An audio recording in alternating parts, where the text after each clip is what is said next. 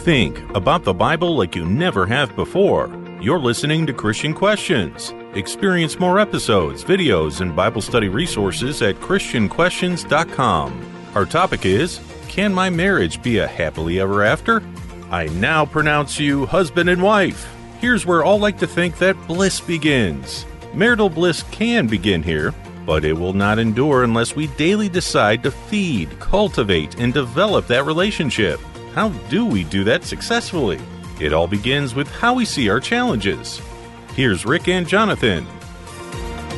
Welcome, everyone. I'm Rick. I'm joined by Jonathan, my co host for over 25 years. Jonathan, what is our theme scripture for this episode?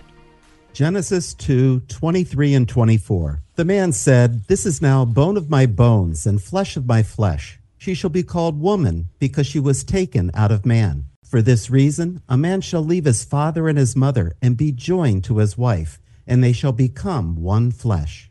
It would seem that most entering into marriage do so with high expectations of a life of happiness, fulfillment, and companionship. Unfortunately, for far too many, these expectations are foreign to their reality. Excluding marriages that end in divorce, how many others are truly happy and fulfilled, and how many are simply going along to just get along? These are hard things to look at. In order to do so, in order to look at them in a positive, growth oriented way, we need to establish two basic truths for our conversation. First, let's understand that, quote, happily ever after, unquote, is a fairy tale ending. I don't want to burst anybody's bubble, so stay with me, all right? The feelings it ignites of an everyday bliss filled life are unfair and simply not real. Second, let's understand that our marriages can be happy, fulfilled, and full of companionship if if we know what we're striving for and are willing to put the effort in. What kind of happiness then are we looking for? Is it the exhilaration of being swept off one's feet? Or is it being powerfully blessed by God in the everyday aspects of our life? Can it be both? Yeah, that's a good question. What is it that we're looking for, and can it be both? And I think the answer is yes, it can, but not without a whole lot of work. Okay, so let's figure out how to do this. Let's use the Beatitudes to help us establish the kind of happiness that we as Christians are to be seeking. In the Beatitudes, you know, blessed are you if you hunger and thirst after righteousness and are a peacemaker and all of those things. Some translations for the Beatitudes use the word happy instead of blessed. So let's take a look at Matthew chapter 5, verse 3. This is from the Phillips translation. How happy are those who know their need for God, for the kingdom of heaven is theirs. So, blessed or happy means supremely blessed, by extension, fortunate or well off. The meaning of blessed or happy goes far beyond simple happiness. It's always tied to those who serve God no matter their circumstances or it describes God Himself. Being blessed or happy means we have been touched or guided by God's favor, which means we personally have God's attention. Think about that for a second. To be happy is to know that you personally have God's attention. I don't know about you, but that's a pretty big thing to say, hoo life is pretty good right here. So that's the definition. That's the happy that we really want to focus in on here let's go back and look a little further in the context of the Beatitudes. After Jesus revealed the seven attitudes of character that we're to develop blessed are the humble, the, blessed are those who seek righteousness, blessed are the peacemakers. There are seven of those. After those, he continued with two more examples of, quote, blessed or happy. And l- let's look at those in Matthew 5, verses 10 and 11. Happy are those who have suffered persecution for the cause of goodness for the kingdom of heaven is theirs. And what happiness will be yours when people blame you and ill treat you and say all kinds of slanderous things against you for my sake? Rick, to the average person, these two verses are a paradox. You mean to tell me that it's a happy day for me when I'm being persecuted, being unfairly blamed and slandered? Yes. and so you go, wait a minute, you're right. It's a, it's a paradox. It just doesn't seem to fit. Jesus in these verses is teaching us to see things from a different and a higher perspective. Now, there's a good lesson for us in marriage here with this, so stay with us on that. He's broadening our daily life approach. And suffering, Rick, from a natural sense, could be hard or difficult. We could be angry, mad, sad, or hurt. It's hard to handle. It is. It is. It's hard to handle and trials are hard to handle and challenges are hard to handle and that's why we're talking about all of this and can my marriage be a happily ever after so how do we learn to label all of this well a simplistic but very effective way to understand this way of thinking was explained by Alison Ledgerwood, and she is a social psychologist. And we're going to take a listen to this TED talk from Alison, and it's called Getting Stuck in the Negatives and How to Get Unstuck. And the thing that struck me about this, Jonathan, it, it's not about marriage at all, but it's about a fundamental thought process that really works well if we understand how to apply it to marriage. So at the beginning, she is going to talk to us about a phrase, a phraseology that we're all very, very familiar with. We all know intuitively that there are different ways of thinking about things. The same glass, the saying goes, can be seen as half full or half empty. And there's a lot of research in the social sciences showing that depending on how you describe the glass to people, as half full or half empty, it changes how they feel about it. So if you describe the glass as half full, this is called a gain frame because you're focusing on what's gained, then people like it. But if you describe the same glass as half empty, a loss frame, then people don't like it it's brilliant in its simplicity and it really got my attention. So is the glass half full or half empty? One way of looking at it says it's a gain frame. There's something good happening. The other is what she called a loss frame. There's something that's bad that's happening. It's the same glass. So let's hold on to that and let's move forward now. And Rick, let's go back to Matthew chapter 5, uh, continuing the thought, happy are those. Now let's read verse 12. Be glad then, yes, be tremendously glad, for your reward in heaven is magnificent. They persecuted the prophets before your time in exactly the same way. Rick, it wasn't a pretty picture the way the prophets were persecuted, but I get it. It's a privilege when serving God. It is. And when Jesus says, be glad, be tremendously glad because the, you can be pro- persecuted just like the prophets, you ask yourself the question wait a minute. And then you put it in perspective. And that's what we want to focus in. How do you put that in perspective? How do you essentially see that as the glass half full? That's really where we're going here. To do that, let's take a look at the whole picture here. There will be a basic question that we're going to continually ask as we talk about making our marriages happy. Jonathan, what is that question? Am I seeing this particular marriage experience through glass half empty or glass half full eyes? All right. How am I seeing what's happening in my marriage? And the phrase is real simple. Is the glass half empty or is the glass half full? Just keep that in mind as we go through this. As we go through this, let's back up one more step. So, what is marriage anyway? How high of a level of commitment do we understand marriage to be for Christians? First, the Bible is explicit regarding marriage. It is called a covenant, specifically a covenant of God. So, what does covenant mean in the Bible? Let's start with the Old Testament word for covenant. It is defined as compact or agreement. Here are some selected lines of explanation from McClintock and Strong Biblical Cyclopedia. Covenant, a mutual contract or agreement between two parties, each of which bound to fulfill certain engagements to the other. The Hebrew word is derived from the root he cut and taken to mean primarily a cutting with reference to the custom of cutting or dividing animals in two and passing between the parts in ratifying a covenant. In making such a covenant, God has solemnly invoked as witness, whence the expression, a covenant of Jehovah. And accordingly, a breach of covenant was regarded as a very heinous sin. So you've got this idea of covenant being a very powerful, very solemn, serious promise. There's a whole ritual behind it at the very beginning, and you, it's not something that you enter into lightly or easily. It's something that you enter into with great, great care. So, this is what we talk about when we talk about marriage as a covenant.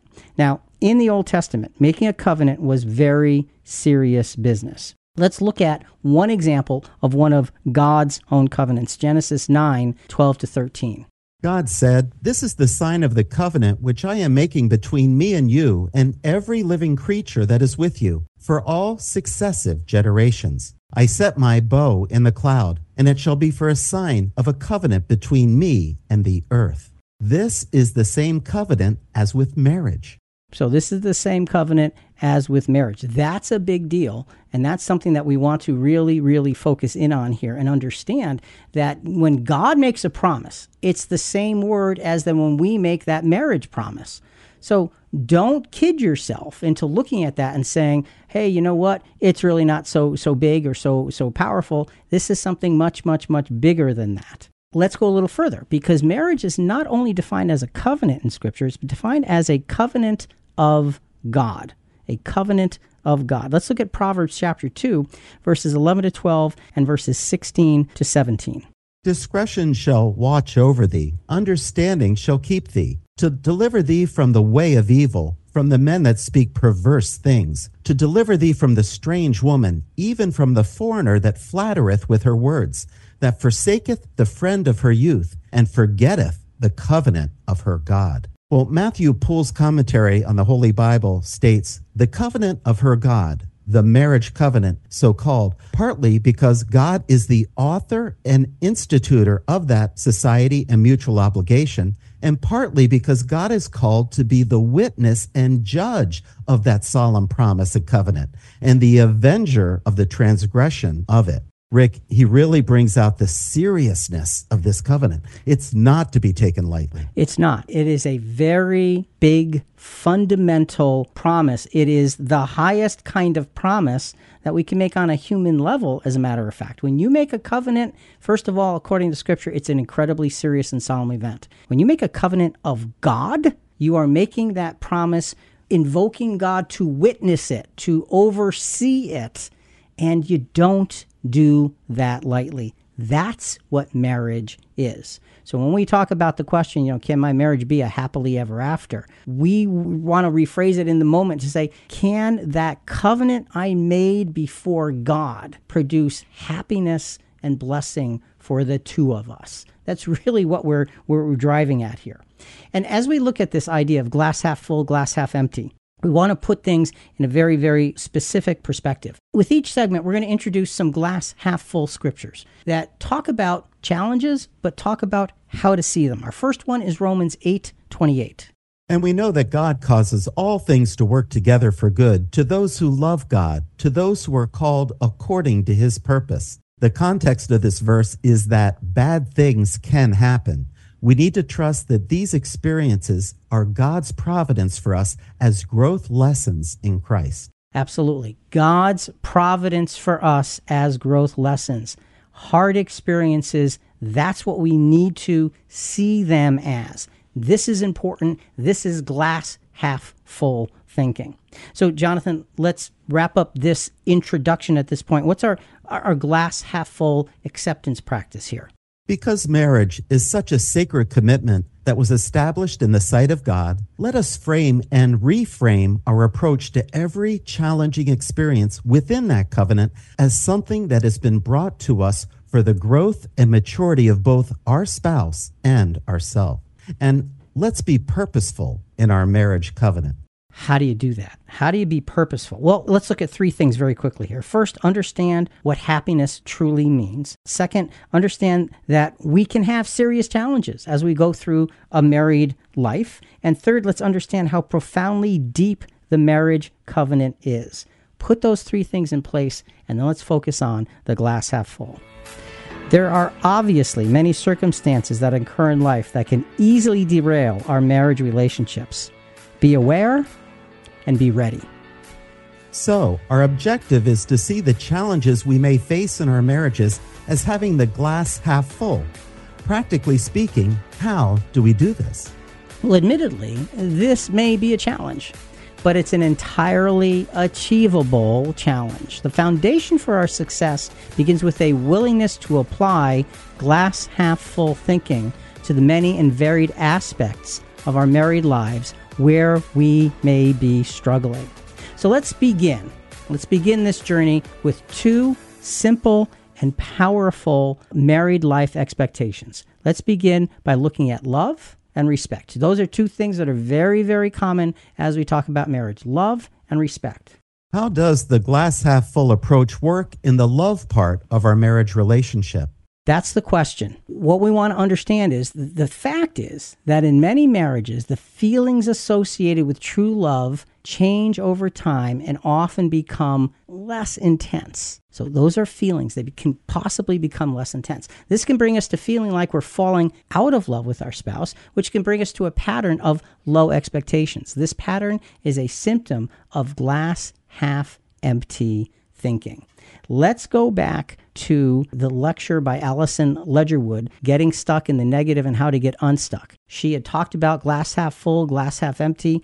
And in this, in her study, they did several experiments to see how does glass half full thinking affect somebody and how does glass half empty thinking affect somebody. We're going to just look in on one of those experiments here. Let's listen. We told participants in our experiment about a new surgical procedure, and we randomly assigned them to one of two conditions. For participants in the first condition, the first group, we described the surgical procedure in terms of gains. We said it had a 70% success rate. And for participants in the second group, we described the procedure in terms of losses. We said it had a 30% failure rate. So it's the exact same procedure. We're just focusing people's attention on the part of the glass that's full or the part of the glass that's empty. Perhaps unsurprisingly, people like the procedure when it's described as having a 70% success rate, and they don't like it when it's described as having a 30% failure rate. But then we added a twist. We told participants in the first group, you know, you could think of this as a 30% failure rate, and now they don't like it anymore. They've changed their minds. And we told participants in the second group, you know, you could think of this as a 70% success rate, but unlike the first group, they stuck with their initial opinion. They seemed to be stuck in the initial loss frame that they saw at the beginning of the study. Okay, so that's an interesting conclusion here that we're seeing. And how sad it is that human nature gets stuck, Rick, in loss like that. It does. It gets stuck with the loss. And when we're in the positive, like, hey, this is good, it's easy to turn that around. But when you're in the negative, that, hey, this isn't so good, it's not easy to turn that around. That's an important perspective to understand here. We get stuck in loss frame thinking, and it's natural. And every one of their experiments proved exactly the same thing. So, as Christians, we need to understand that there are different types of love in marriage. Okay, because we're talking about love and respect, we're talking about love first. There's different types of love in marriage. We will look at two of them. The first, Philadelphia love, is expressed in many ways in many relationships. It is the affection between spouses, parents to children, and children to parents. This kind of love is basic and largely instinctive and has much to do with the give and take of any relationship. Okay, and that's important. It has a lot to do with the give and take of any relationship. This is the kind of love that we're used to. That is that, you know, I help you, you help me, we work together, we love one another, we have those emotions and those feelings. And, and that's this kind of love that we're talking about here. Let's look at an example of that in Titus chapter 2, verses 3 and 4. The older women likewise, that they be reverent in behavior, not slanderers, not given to much wine, teachers of good things, that they admonish the young women to love their husbands, to love their children. So those words for love their husbands and love their children, those are two of the forms of the words that you were just describing to us.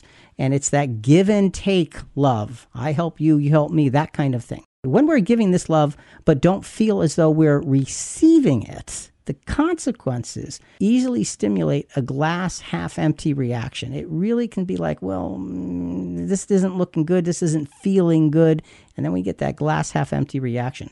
Just as the experiment showed, we tend to hold tightly to this feeling, and it can be really, really overwhelming, and that can set us on a pathway that is not healthy or productive.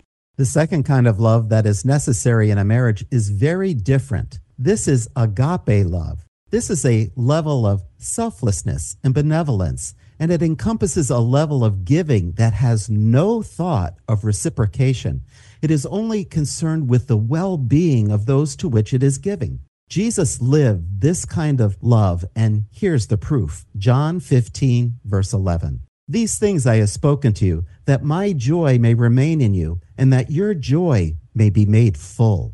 This is my commandment that you love one another as I have loved you. You know, that's a beautiful phrase that your joy may be full. I love that. And how is your joy made full? It's by giving this selfless love, a giving that has no thought of reciprocation. It's just giving for the sake of giving. That's how Jesus is expressing to his disciples. That's how your joy can be made full. This is very different than the give and take kind of love. With this selfless love in mind, even if we're challenged with the give and take of our marriage, there are things that are happening that, that, that just make, make it difficult. We can and should always be determined to love selflessly, no matter what the circumstances. Recognizing this does not give us permission to ignore our challenge. It'd be really easy to do that, but that's not what we're saying. It does give us permission to see the glass as half full. If we ever begin thinking that we are not appreciated in our marriage, then we need to be purposeful to our spouse. How? By giving more and doing more and thanking them for what they do and for who they are. That's important. And you know, by saying that, Jonathan, what you're you're saying is, yeah, but but I don't feel like it. But what we're saying is, it's okay. You don't feel like it. Selfless love does things that it doesn't feel like. So Exactly. i- it's important to put that in perspective. So let's look at a glass half full scripture with these thoughts in our minds. Let's look at uh, Romans chapter 5, verses 1 through 5. We have peace with God through our Lord Jesus Christ, and we exult in hope of the glory of God. Let me pause here. That's awesome. That's powerful. Exulting in hope. I mean, exult. When you exult, boy, things are great. Hold that thought. Let's continue the verse. And not only this, but we also exult in our tribulations. W- wait, what? Knowing that tribulation brings about perseverance, and perseverance proving character, and proving character hope. And hope does not disappoint because the love of God has been poured out within our hearts through the Holy Spirit, which He has given to us. So you've got this exulting in our tribulations, just the same way we ex- exult in the hope of the glory of God. Why? Because the tribulations give us the development that draws us closer to the glory of God. Glass half full. Even though it looks like it's half empty, it's actually half full. So, Jonathan, let's look at our glass half full acceptance perspective here. It is important to realize that we cannot change our spouse, but we can change how we decide to respond to them. Glass half empty issues of doubt regarding our love absolutely need confronting, but we can choose to do that with selfless love for them as our basis. And through all of what we're going to talk about and continue to talk about in this episode, we want to make it clear we are never suggesting running and hiding from a problem because that is not productive. What we're suggesting is finding a way to see that problem with glass half full perspective. And by looking at that, understand Jesus embodied this selfless love. Jonathan, you already said that. He selflessly loved Peter even when he heard Peter denying that he ever knew him. He heard him and he still didn't his love for him didn't falter we can't stress enough how important this selfless love is as a basis for a healthy marriage don't underestimate applying this kind of love because it helps to build a bridge when you don't feel like building it it's something that is higher and this is the kind of love that god loves us with that jesus loves us with so we need to be really clear on this How does the glass half full approach work in the respect part of our marriage relationship? Okay, now we're going to talk about respect for a few minutes. To be respectful of someone is to show them honor. Now, this is very different than selfless love because selfless love will treat all in the same way as it gives equally to all. Jesus died for all men equally. Honor and respect lift someone to a higher position than others around them for the purpose of having a relationship with them. A key symptom of marriage challenges is revealed when there is a lack of honor being shown. If I am not showing honor to my spouse, that is a symptom of an issue with me. It's not them, it's with me. The word honor means of value. By analogy, esteem, especially of the highest degree. Let's look at an example 1 Peter 3 7 from the New Living Translation. In the same way, you husbands must give honor to your wives. Treat your wife with understanding as you live together. She may be weaker than you are, but she is your equal partner in God's gift of new life. Treat her as you should, so your prayers will not be hindered. And why would our prayers be hindered? Because of our covenant. Treat her with respect. Absolutely. There has to be that undying basis of respect. Okay, so this is a very, very important aspect of things. Husbands must give honor to your wives. Now, glass half empty thinking brings us down the road of, well, they don't deserve it, or, or they don't pull their own weight, or they haven't done what they were supposed to, or they're, they're not reliable. You, you can go through all kinds of things like that. Now, whether those observations are true or not, or if they're selfishly concluded thoughts, either way, I submit to you that they're irrelevant. You know, wait, wait, if it's true, how could it be irrelevant? It's irrelevant because it's a matter of respect. Respect is always hard to give when we think this way. So, what we need to do is reframe how we think. Why? Well, after the next scripture, we'll get into more of the why. Ephesians 4 15 to 16. But speaking the truth in love, we are to grow up in all aspects into Him who is the head, even Christ, from whom the whole body, being fitted and held together by what every joint supplies, according to the proper working of each individual part, causes the growth of the body for the building up of itself in love. So speak the truth in love. You know, we were talking about the glass half empty thinking says, well, they don't deserve, they don't. Is that speaking the truth in love? I, I don't think it is. And Rick, um, have you noticed how media is pushing the idea that men in the family have very little value? We hear this over and over again, and it can have a damaging effect on the marriage relationship.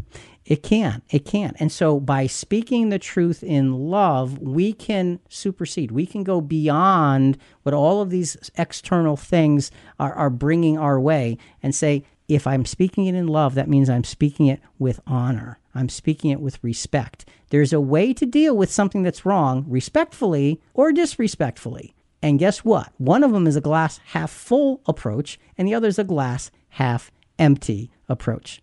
So let's look at another glass half full scripture, this time 2 Corinthians 4 16 to 18. Therefore, we do not lose heart, but though our outer man is decaying, yet our inner man is being renewed day by day. For momentary light affliction is producing for us an eternal weight of glory far beyond all comprehension, while we look not at the things which are seen, but at the things which are not seen. For the things which are seen are temporal, but the things which are not seen are eternal. So this verse starts out don't lose heart, even though your outer man is decaying. I mean, that's kind of depressing. You know, even though things are kind of falling apart with yourself, don't lose heart because your inner man is being renewed day by day. This is, and he, he labels it, a momentary light affliction in comparison with the eternal weight of glory. Well, let me think. Momentary light affliction, eternal weight of glory. Which one is better? It's the eternal weight of glory. Glass half empty is the momentary light affliction is just too much. Glass half full is the eternal weight of glory is worth going through the challenges of that momentary light affliction. As we continue, then, we want to go get to the point of our glass half full acceptance. And so, as we look at the glass half full acceptance, love and respect are absolute fundamentals for a happy and blessed marriage. When we fall into a glass half empty pattern regarding mutual respect, let us reframe it by realizing and accepting their value, even if we don't feel it. Addressing and correcting such issues is, in every case, an advisable step, and that is love and respect in action. We need to put love and respect in action. We need to put those things in order. We need to make those things work each and every day under every circumstance. Love and respect are foundations. Love and respect are real drivers that very much shape what our marriages become. Best pay attention to how we are letting them drive. Love and honor are such important and such fragile foundations of any strong marriage. What do we watch out for next? Our next consideration is a fundamental aspect of the marriage covenant that does not get nearly the attention it deserves. This trait keeps things going when there are too many questions and not enough answers. It searches for direction and perspective when all you can see is fog. It stands as a protector of the covenant itself. This trait is commitment. This is where we're going now. Commitment is a big, strong foundation. How does the glass half full approach work in the commitment part of our marriage relationship? Well, true commitment is profoundly foundational in any marriage relationship. For Christians, this commitment is directly built upon our respect and honor for God, for He was called to witness our covenant. Let's remember that. Truly respecting God is the very basis of our ability to truly respect our spouses. Let me repeat that. Truly respecting God is the very basis of our ability to truly respect our spouses. Jonathan, let's go to 1 Timothy 1 17. Now to the King eternal, immortal, invisible, the only God, be honor and glory forever and ever. Amen. To God be honor. That same word that we were talking about previously, that's what we're focusing in on here and now is honor. We are talking about the glass half full versus half empty. We have been listening to getting stuck in the negative and how to get unstuck in terms of difficult issues with Alison Ledgerwood. Let's go back to her TED Talk and just see how she focuses us on okay, now you've got to go to work. Now you've got to do something so that you don't fall into what's always natural. On a more personal level, what this research means to me is that you have to work to see the upside. Literally, this takes work, this takes effort. And you can practice this, you can train your mind to do this better. There is research out of UC Davis showing that just writing for a few minutes each day about things that you're grateful for can dramatically boost your happiness and well being and even your health. We can also rehearse good news and share it with others. We tend to think, right, that misery loves company, that venting will help get rid of our negative emotions, that we'll feel better if we just talk about how terrible our day was. And so we talk, and we talk, and we talk about the boss who's driving us crazy, and the friend who never called us back, and the meeting at work where every little thing that could go wrong did. But we forget to talk about the good stuff, and yet that's exactly where our minds need the most practice. That's the important thing. Our minds need practice so that we can really understand what's happening. And that means that we have to be intentional in how we approach these things. It takes work, it takes effort because we are naturally glass half empty. So, a basic motivation to work at seeing the upside when the glass looks half empty, a basic motivation for this is commitment. Going back to the institution of marriage, we see how this commitment came to be and how sacred and how powerful it is. Let's start with Genesis chapter 2, verse 18. Then the Lord God said, It is not good for man to be alone. I will make him a helper suitable for him. You know, the whole idea of a helper is not one who is less than, but one who corresponds to the individual needing the help because God is called a helper. Psalm 33:20. Our soul waits for the Lord. He is our help and our shield. So, if God's our help and our shield, and you want your spouse to be your helper, I think that's a pretty good company to be considered in. It certainly is. and it's important because we don't want helper to be looked at as, oh, the gopher. Oh, you know, go get my coffee, go do this, go do that. Helper has a much bigger sense to it than that. And it really is a contributor to the end result of what's happening. And it, it, it's talking about a very strong contribution. So I will make a helper suitable for him. I will make his other half, essentially, is what God is saying. You know, there's a natural level of commitment when we're matched with one who suits our needs. If there's someone who suits your needs and there's just something natural that, that clicks. The next level of commitment, though, the next higher level comes when we share a commonality, a common basis, and especially when that commonality is of a higher level. One of the commonalities that Adam and Eve had is they were both direct creations of God. And of all of the animals on the earth, they were different. Genesis 2 21 to 22. So the Lord God caused a deep sleep to fall upon the man, and he slept. And he took one of the ribs and closed up the flesh at that place. The Lord God fashioned to a woman the rib which he had taken from the man, and brought her to the man. So you have God literally taking Eve from Adam and building her as his helper, as his equal, so to speak. And remember, if God is our helper, it'd be good to be somebody else's helper because then you can be like our, our Heavenly Father. So he puts this woman in place to be the complement of who and what Adam is. The core principles of the marriage commitment are clearly defined by this very first marriage. After God directly created Eve from Adam, as we just read, here's what Adam says. Here's Adam's response Genesis 2 23. And this is our theme text. The man said, This is now bone of my bones and flesh of my flesh. She shall be called woman because she was taken out of man. Bone of my bones, flesh of my flesh. We are the same. That's his response. We are the same. And the conclusion of the matter, the next verse, reveals the profound principle of marriage. So you've got this we are the same. She is the helper that God has given to me. She is unique for me and to me. And here's what it says in Genesis 2:24. For this reason a man shall leave his father and his mother and be joined or cleave to his wife, and they shall become one flesh. Now, to be joined or cleave is defined as cling or adhere to.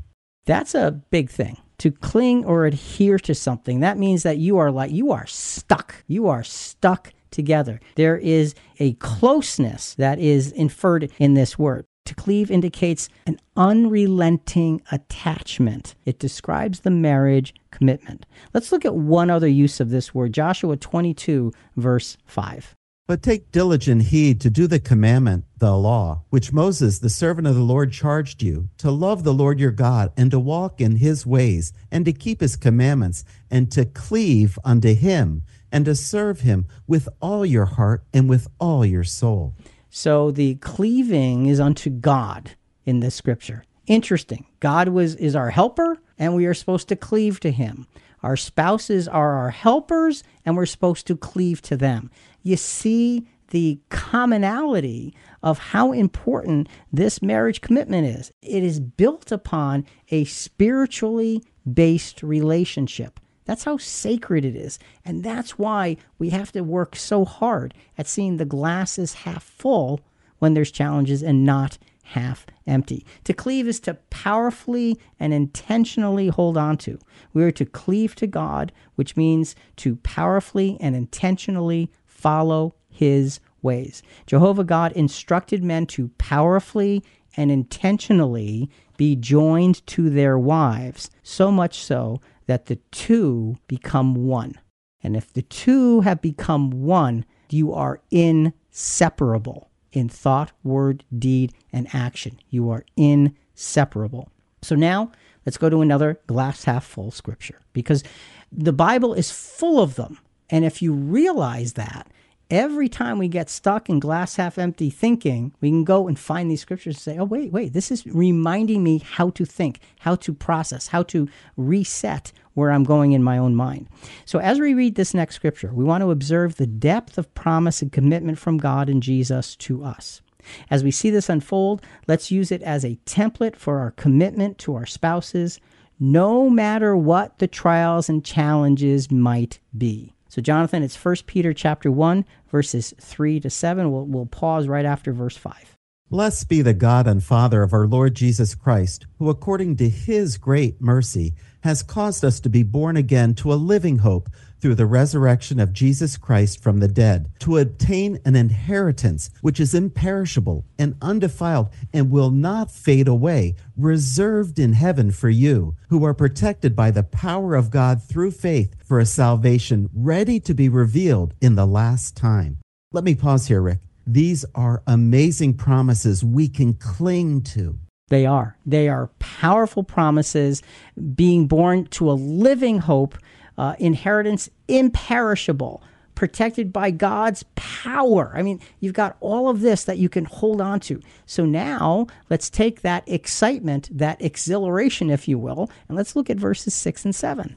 In this you greatly rejoice, even though now for a little while, if necessary, you have been distressed by various trials, so that the proof of your faith, being more precious than gold, which is perishable, even though tested by fire, may be found to result in praise and glory and honor at the revelation of Jesus Christ. You know, the purposeful commitment of serving God brings great contentment and satisfaction, as it should in our marriages. We need to be one as we support each other, even with our differences and difficulties. You're right. We need to be one. That's the key. That's the core. And that's where commitment really, really, really comes in. So we rejoice greatly, even though we've got difficulties. And see, this applies in our marriage as well as in our lives. We can have difficulties in our marriage, but it doesn't mean we are any less focused on doing God's will within the context of that sacred covenant. Focus in, look at commitment, make it your own, make your thinking glass half full. So, Jonathan, our glass half full acceptance, what do we have? Anything we see the glass is half empty in our marriage relationship, we need to remind ourselves that renewed commitment to our marriage covenant is the surest way to relabel that glass as half full. When such commitment is combined with love and respect, we are handed a formidable toolkit to work on resetting marriage happiness. We may lose sight of marriage happiness, but to reset it, one of the principal things we need to do is understand that, find that commitment to that sacredness of that covenant, and that can put it all back in an order, back in a place, back into a context that you can say, okay, I can now see a foundation for building toward the happiness that I thought was gone. And folks, it doesn't mean in any way, shape, or form that we ignore our troubles. We don't ignore them, we work through them, and we use that commitment, that godly commitment, as a tool to do so. Even though these principles of love, respect, and commitment sound simple, never let us forget to put them to put the effort in so that they can succeed. Focusing on love, respect, and commitment to make the glass half full is a lot. How much more is there? Well, when it comes to attaining and maintaining a solid marriage, there's always more. Now, this shouldn't be taken in the glass half empty way. It's not like, oh no, not more work. I mean, come on, you, you told us enough already. Stop, stop, stop, more work. No, no, no. That's glass half empty. Rather, we can choose to accept it in a glass half full way. For instance, okay, so what we're saying is there's so much more room to grow the strength of our marriage. What's next? Because that's a good thing. Same glass, it matters how you see it. It's really all about perspective and about doing the work. And one of the bases for doing any work as a Christian, and especially in marriage, is humility. Humility is a perpetual key for any Christian in any area of their life. Applying this character trait to our marriages is an absolute necessity. How does the glass half full approach work in the humility part of our marriage relationship? Let's go to Romans 12, 3 and 4. For through the grace given to me, I say to everyone among you, not to think more highly of himself than he ought to think, but to think so as to have sound judgment as God has allotted to each a measure of faith. For just as we have many members in one body, and all the members do not have the same function. Well, if we think more highly of ourselves over our spouse, it's a recipe for disaster. Humility binds us together, but pride destroys. So uh, that's such a, a good equation. The, the binding together of humility, it brings us closer. You know why? Because it does it's not threatening. When have you ever seen somebody threatened by somebody who's truly humble? You don't. yeah, you don't get that. Humility is not threatening, and it's a great way to begin to reestablish communication or, or context or a relationship. It's a great way to begin building let's go one more time to Alison Ledgerwood talking about getting stuck in the negatives and how to get unstuck and seeing the half full glass. And, and she gives a, actually in this, in this soundbite, she gives a very personal application of all the things that she herself teaches. So, my husband, who has this disconcerting habit of listening to what I say other people should do and then pointing out that technically speaking, I'm a person too, has, has taken to listening to me for about two minutes on days when I come home all grumpy and complaining about everything. And he listens and he says, Okay, but what happened today that was good? And so I tell him about the student who came up to me after class with this really interesting, insightful question. And I tell him about the friend who emailed me out of the blue this morning just to say hello. And somewhere in the telling, I start to smile. And I start to think that maybe my day was pretty decent after all. That's pretty good. That is. You know, the the old, you know, use the mirror. You know, it's great to teach other people, but how am I learning myself? And the way she described it as, and in the telling, I can feel that smile. I can feel coming back to a position where I can say, you know what? The glass really is half full. And what a great lesson for us in our marriages to be able to help our spouse maybe go from the half empty to half full viewpoint. Question How often do we seek out and recognize the ways that our spouse's character can fill in the gaps of what we may lack or if they can see what we can't? How often do we draw attention to that? And I got to tell you, before the next scripture, Jonathan, one experience in, in, in my married life is that uh, my, my wife, Trish, she is ridiculously amazing at that. She fills in the gaps that I just don't have, and, and she sees things that I don't. And I, many, many, many years ago, I really learned to listen to that. And especially with raising our kids, there were times where she'd be say, she'd say, you know, you need to spend more time with this one, or maybe you can try that. And I learned to to not even question it after a while because at the beginning it's like, nah, nah, nah, nah, I got this. But she was always right. I hate to admit it, but I just said it to the world, and it helped me reset and see things differently. And it it just it elevates it gives honor and respect to your spouse. It puts all of these things right in order. Here's a great scripture that helps us put all of this together Ecclesiastes chapter 4, verses 9 to 12. Two are better than one because they have a good return for their labor. For each either of them falls, the one will lift up his companion. But woe to the one who falls when there is not another to lift him up. Furthermore, if two lie down together, they keep warm. But how can one be warm alone? And if one can overpower him who is alone, two can resist him. A cord of three strands is not quickly torn apart. And the third strand is God. What a beautiful thought. So you put that out there and you say, okay, if we weave our Heavenly Father into all of the aspects of our union together of that sacred covenant that we made before Him, that gives us a really clear sense. Keeping God at the center of our married life is the tie that binds us together. This creates a built in security in our marriage, no matter what the circumstances, no matter how full the glass is, it builds further security. Because our marriage covenant is of God and is before God, that is our binding connection.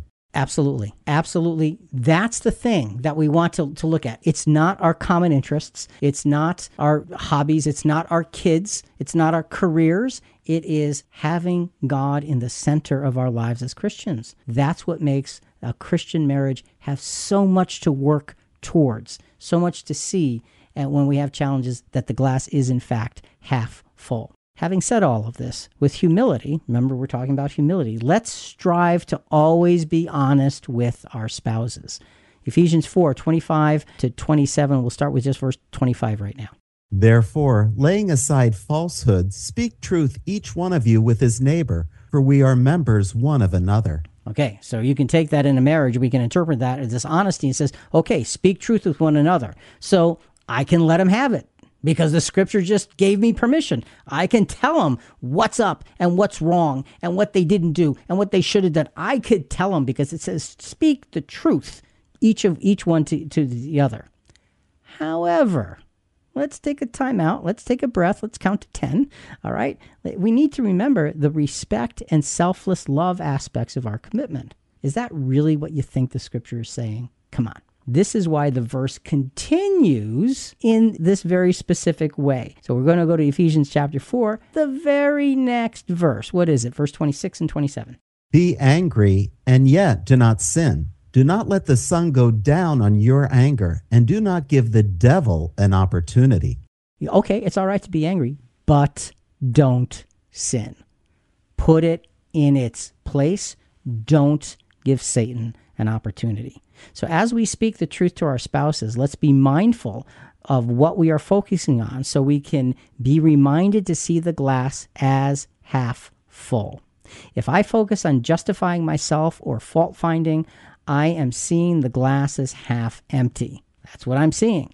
If I'm focused on communicating difficult things for the sake of us, I'm now seeing the glass as half It takes humility to do that.